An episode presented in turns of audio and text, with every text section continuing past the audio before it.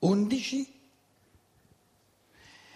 Il dualismo commette l'errore di trasportare la polarità oggetto-soggetto che ha significato solo dentro il campo della percezione. Ah, devo girare di qua. Al di fuori di questo campo su entità unicamente pensate. Allora, crea due campi, il campo della coscienza e il campo delle cose in sé, ma inventa questi due campi. Tra l'altro, ehm, se volete faccio una piccola riflessione anche di linguaggio, ma non soltanto di linguaggio, che faccio ehm, in via di eccezione, perché mi sono guardato un po' il tedesco. Dice il dualismo, questa frase, il dualismo commette l'errore di trasportare. Il tedesco c'ha trasporre.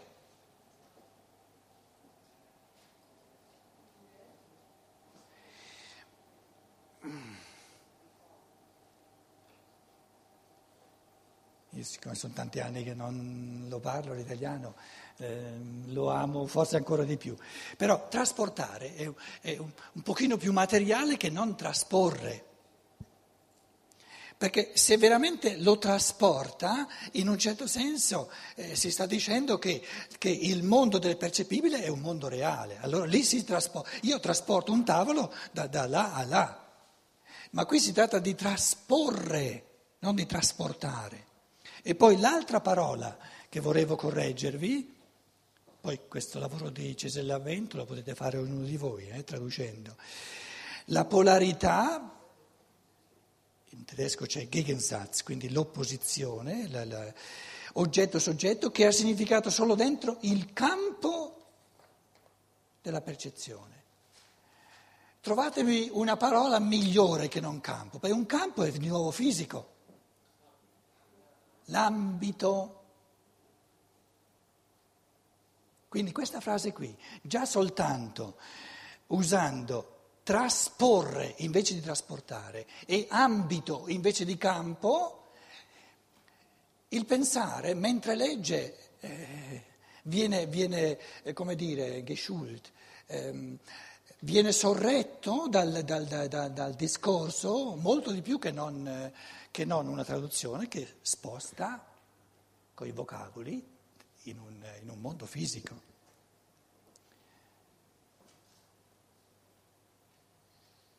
Quindi dualismo commette l'errore, cade nell'errore di trasporre la, diciamo, l'opposizione che c'è tra oggetto e soggetto, che ha significato solo dentro l'ambito della percezione, al di fuori di questo campo, su entità unicamente pensate come cose in sé inconoscibili. Ma poiché le cose che sono separate entro l'orizzonte della percezione sono separate soltanto fino a quando colui che percepisce si astiene dal pensare, il quale, pensare, abolisce ogni separazione e la fa riconoscere come qualcosa di puramente soggettivo. come puramente soggettiva. Così il dualista trasporta su entità poste dietro alle percezioni determinazioni che anche per le percezioni non hanno valore assoluto, ma solo relative, solo relativo. Scinde così i due fattori che entrano nel processo della conoscenza, percezione e concetto, scinde il tutto in quattro. Primo, l'oggetto in sé, l'albero come cosa in sé. Secondo, la percezione che il soggetto ha dell'oggetto. Quindi, diciamo, diciamo l'immagine, l'influsso soggettivo, non reale, che l'albero reale ha dentro alla coscienza umana. Quindi questo ciclo, cerchio qui sotto, è la coscienza umana. Uno e due. Poi tre, il soggetto, quindi l'essere umano, però del soggetto, il soggetto qui è l'essere umano come cosa in sé, l'essere umano reale. Nella coscienza cosa ho io del mio soggetto? Un'immagine riflessa. Perché nella coscienza, secondo il dualista, ci sono soltanto immagini riflesse. Tre, il soggetto. Quattro, il concetto, meglio sarebbe la rappresentazione, perché non sono concetti di fatti, la rappresentazione che riferisce la percezione all'oggetto in sé. Il rapporto fra oggetto e soggetto è un rapporto reale, quindi gli influssi tra cosa in sé dell'albero e cosa in sé dell'uomo sono influssi reali. Ma nella coscienza c'è questo influsso reale? Nella, se, se, l'uomo come cosa in sé va a sbattere con, con la testa contro l'albero come cosa in sé, nella coscienza c'è il bernoccolo reale?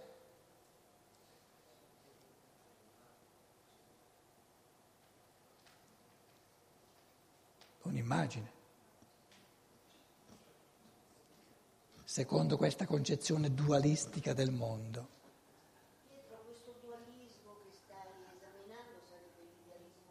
Sì, che si rifà, diciamo, il corifeo di questa matrice di pensiero è Immanuel Kant.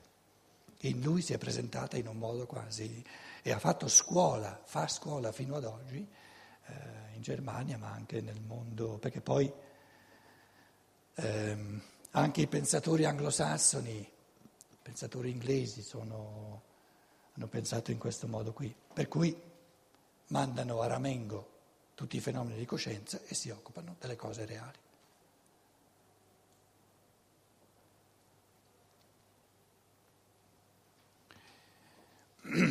L'uomo anglosassone dice, se è vero che la cosa in sé, cosa che mi pare plausibile, non è conoscibile, cosa risulta per l'uomo anglosassone? Non mi importa la conoscenza, mi importa vedere cosa posso fare. Quindi usa la scienza soltanto in quanto fondamento della tecnica, in quanto la scienza serve a sapere cosa si può fare nel mondo, rinunciando a conoscerlo. Rinunciando a conoscerlo in base al dogmatismo kantiano che dice la cosa in sé è per natura non conoscibile. Perché tu nella coscienza avrai sempre un'immagine riflessa della cosa in sé, ma mai la cosa in sé reale.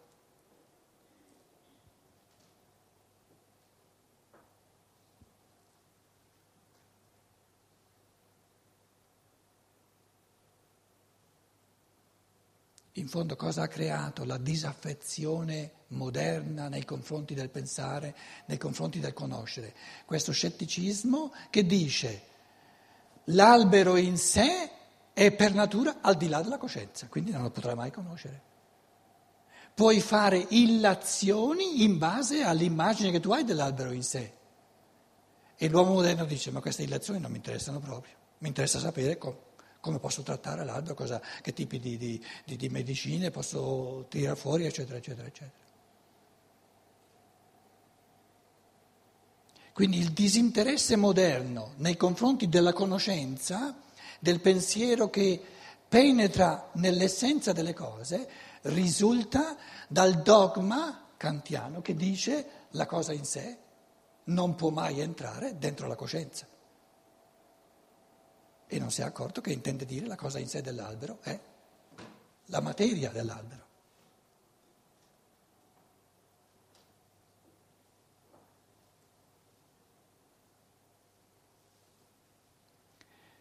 Cos'è il materialismo?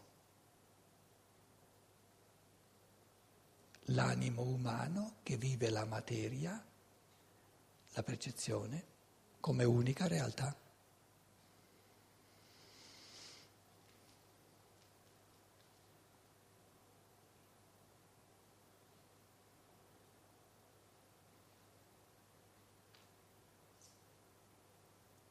Vissuto reale dell'anima umana moderna.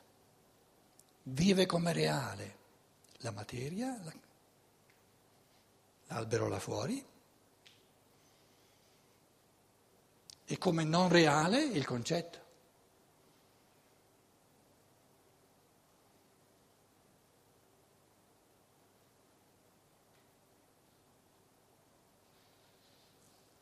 Adesso io vi chiedo, per l'anima, che cosa è più reale? L'albero là fuori o il concetto? Per l'anima è più reale l'albero là fuori. Per chi è più reale il concetto?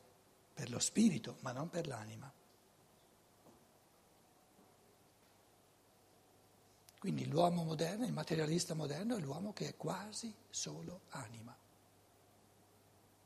che vive come il cane, come l'animale, anima, animal, anima, animale, vive l'influsso del mondo della percezione sull'anima. L'influsso del mondo della percezione sull'anima c'è? Ma certo che c'è. L'influsso di una, di una, di una, eh, di una mm, superficie rossa sul toro, certo che c'è. Quindi il mondo della percezione ha un influsso reale, immediato sull'anima.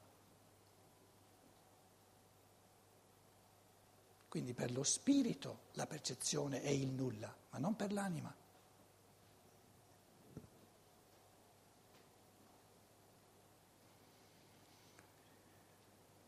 Questa realtà soggettiva mette in rapporto il soggetto con l'oggetto. Tale rapporto è ideale con ciò il dualismo scinde il processo della conoscenza in due parti.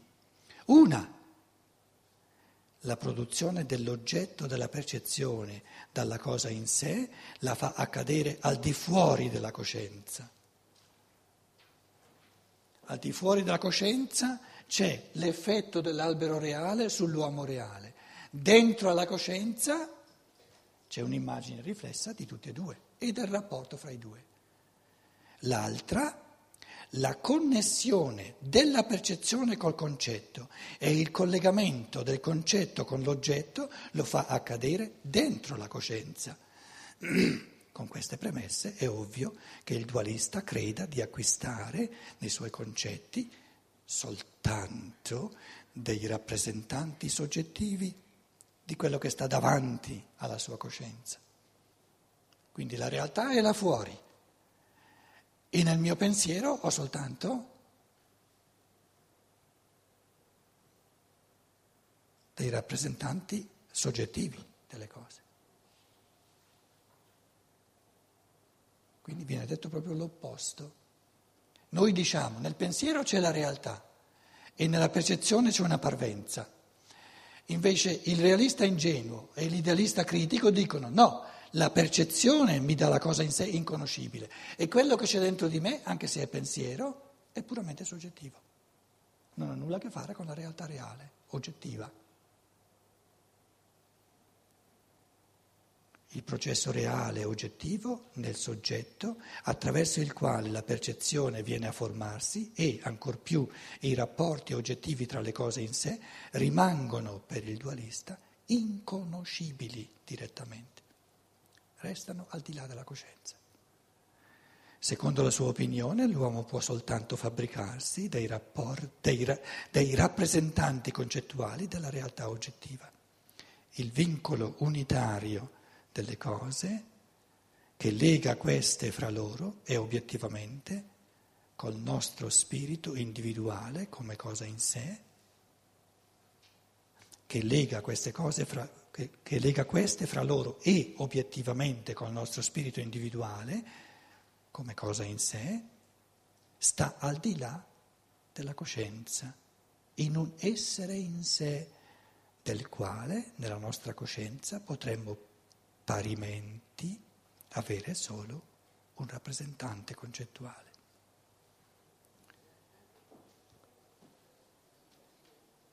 Quindi la realtà delle cose in sé e la realtà, quindi gli influssi reali, dinamici, sono oltre la coscienza, per natura inconoscibili, compreso il soggetto stesso, in quanto cosa in sé e nella coscienza c'è soltanto un'immagine riflessa, ogget- soggettiva, quindi priva di realtà, della realtà che è per natura inconoscibile.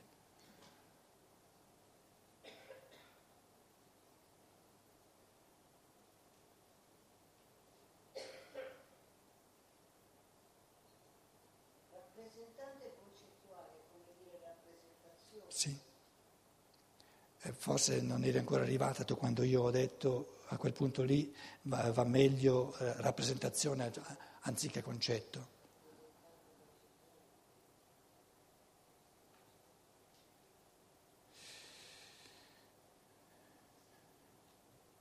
Però tenendo presente che eh, concettuale è anche un'immagine, è anche una, con capio, concetto con capio. All'inizio parlavo della, della medusa, all'inizio, ai tempi in cui il cervello emetteva tentacoli reali per afferrare le cose.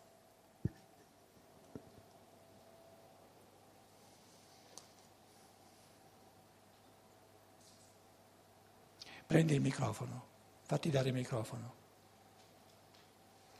La, la stessa, stessa, riga tua, stessa... Che poi andiamo a dormire.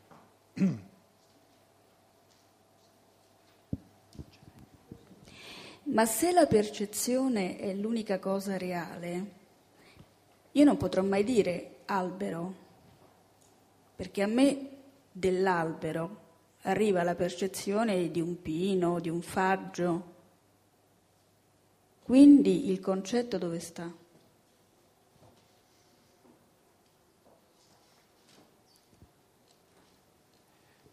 Cosa hai detto all'inizio?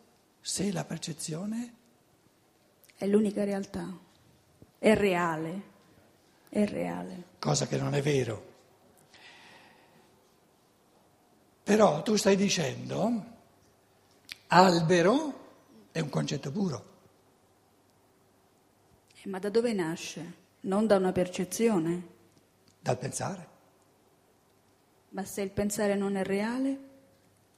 Secondo Kant. Allora tu adesso ti stai ponendo nell'ottica del realismo critico. Sì. Che scinde in due ciò che c'è nel campo della coscienza e le cose in sé, reali, esatto. con influssi reali fra di loro. Ripeti la domanda? Se, come dicono loro, io non posso mai arrivare a conoscere la cosa in sé, perché gli alberi li chiamo alberi, albero, o rappresentanti dell'albero?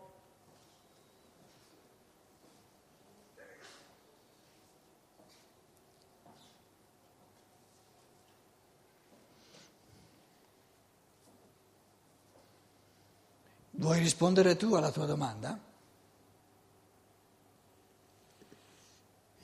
Ma forse li ho messi in una categoria. Come?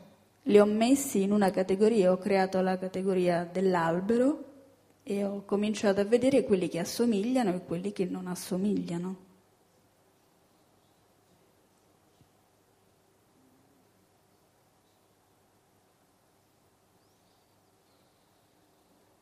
Quindi in un certo senso tu stai, stai esprimendo il tuo sospetto che questi pensatori disattengono il pensare.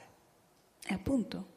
Esatto. Cioè loro negano esattamente quello che stanno dicendo esatto. mentre lo dicono. Esatto, quindi si contraddicono. Però è un conto affermarlo, è un conto adesso, non dico dimostrarlo, eh, ma argomentare. Beh, e, e dove li prendi in castagna? Che loro creano la categoria da percezioni che di per sé, essendo reali, sono una diversa dall'altra. Come fanno a trovare l'elemento comune se non attraverso il pensiero?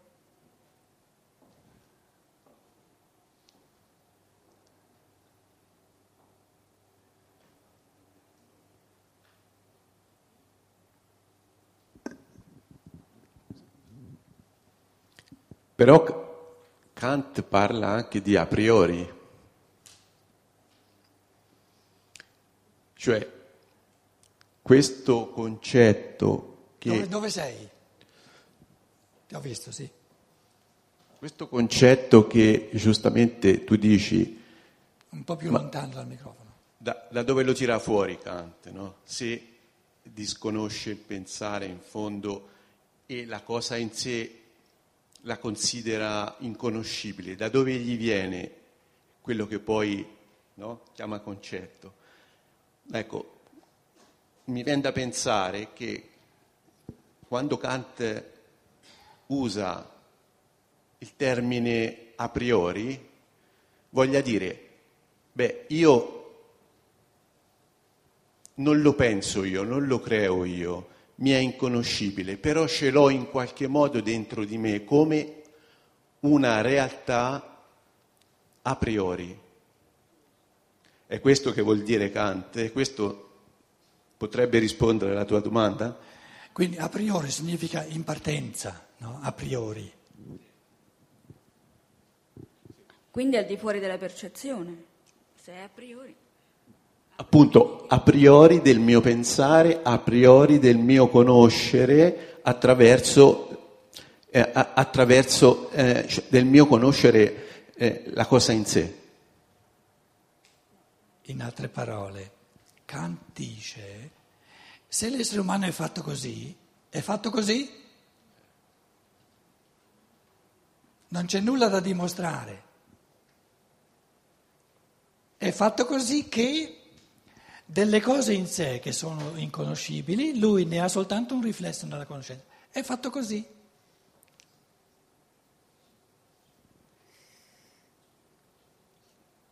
Sì, ma questo riflesso chi glielo dà? È fatto così. Ah, è fatto così. In altre parole, questa affermazione, e perciò lui dice, guarda che Kant parla di a priori, questa affermazione del realista critico è un assioma e gli assiomi sono quelle affermazioni che non si possono spiegare perché sono il punto di partenza. Ora, è importante capire che un pensare umano senza assiomi non esiste. Ci deve essere un punto di partenza e l'a priori è il punto di partenza di Kant. Qual è il nostro punto, qual è il punto di partenza, l'assioma della filosofia della libertà? Che la realtà originaria non è né la cosa in sé, né la coscienza, eccetera, eccetera, ma è il pensare. Lo dimostra Steiner, no? che dice l'essere umano è fatto così. Cioè la realtà non si dimostra.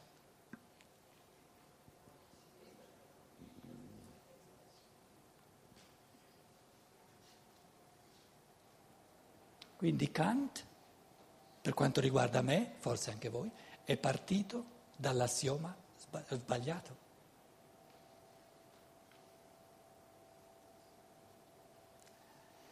Ha messo come cardine del pensare che il punto di partenza è la cosa in sé, inconoscibile. Invece noi mettiamo come punto di partenza il pensare per il quale tutto è conoscibile, per natura perché pensare vuol dire conoscere, vuol dire entrare nella realtà più assoluta.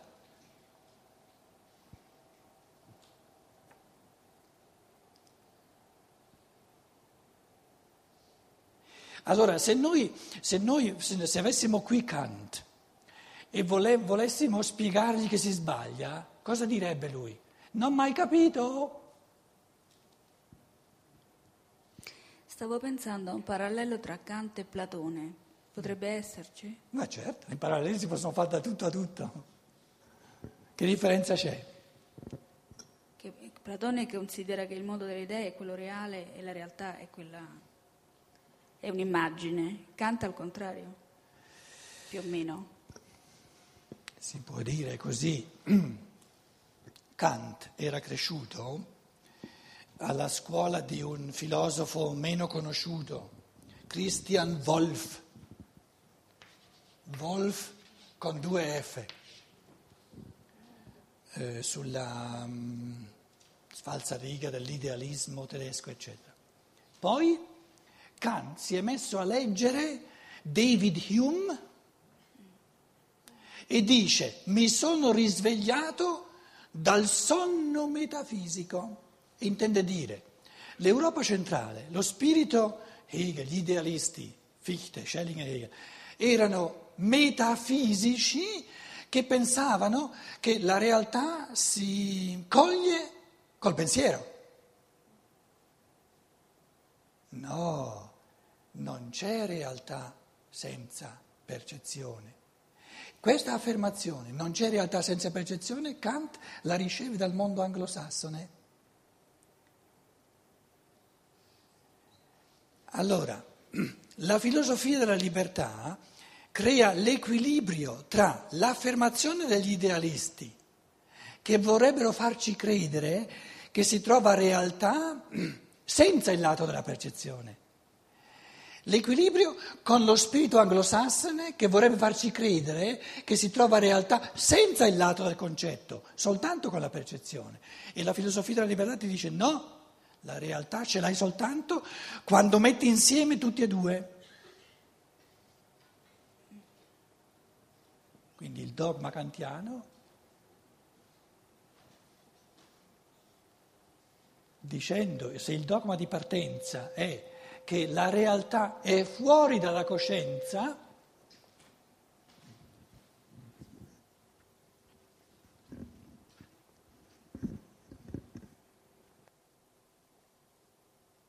chiedo a voi, poi andiamo a dormire, c'è una realtà che veramente è fuori dalla coscienza?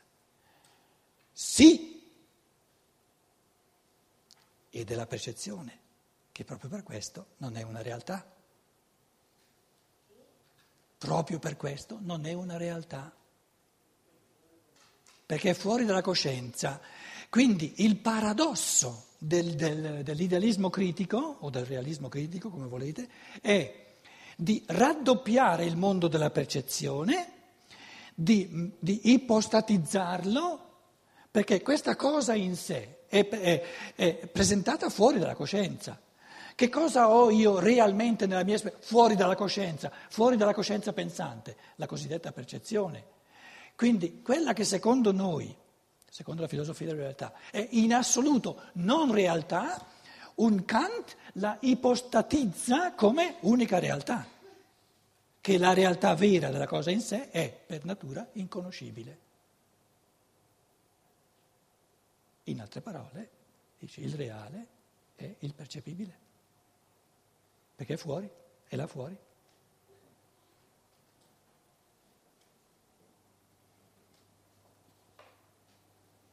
Quindi Kant ha ricevuto questo influsso enorme del materialismo anglosassone che parte dal presupposto del materialista moderno che dice eh, la materia è la realtà, l'albero reale è quello che sta là fuori.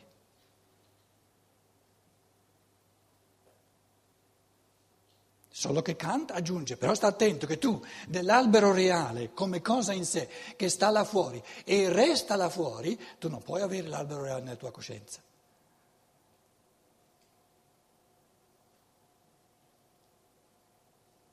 È per natura inconoscibile. La cosa in sé è per natura inconoscibile.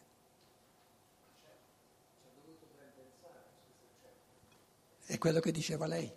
Lui dice ci ha dovuto ben pensare però.